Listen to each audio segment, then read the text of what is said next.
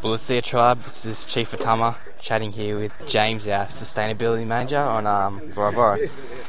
At the moment, we're kind of standing here staring at a big pile of rubbish. So, um, it's all right with you, James. Can you explain a bit what we're what we're doing here and, and why we're staring at rubbish?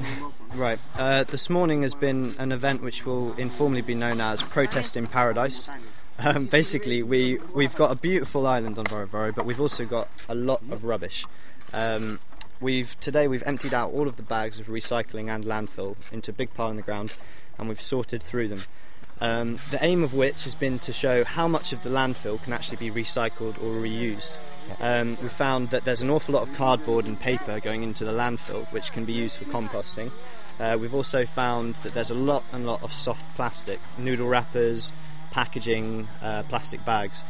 The, the plan is now to uh, to sort of help um, encourage people to separate their waste better, Yeah. um, and simultaneously work on practical ways of reusing that waste.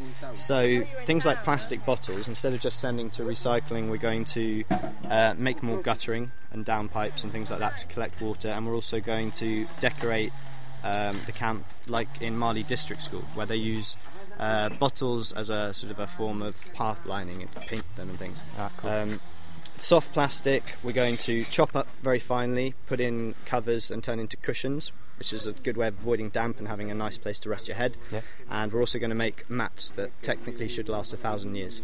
Okay.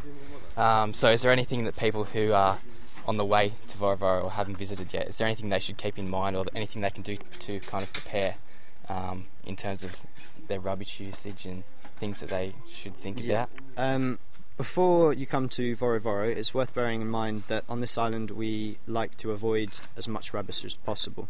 So if you've got any um, rucksacks or small bags, bring them along so that when you go into town to do a shop, you don't have to buy a plastic bag and, and use Yeah, that. Um, there's also bear in mind that while you're here, it's not the chance to just uh, carry on with your habits that you've learned in your own countries, like eating loads of sweets and crisps and things with packaging. It's a chance to get back to a simpler way of living where, yes, there's the occasional treat, but most of the time you can rely on food which is grown on the island and is t- cooked deliciously. So uh, it's changing your eating habits a bit as well as your shopping choices. Okay, cool.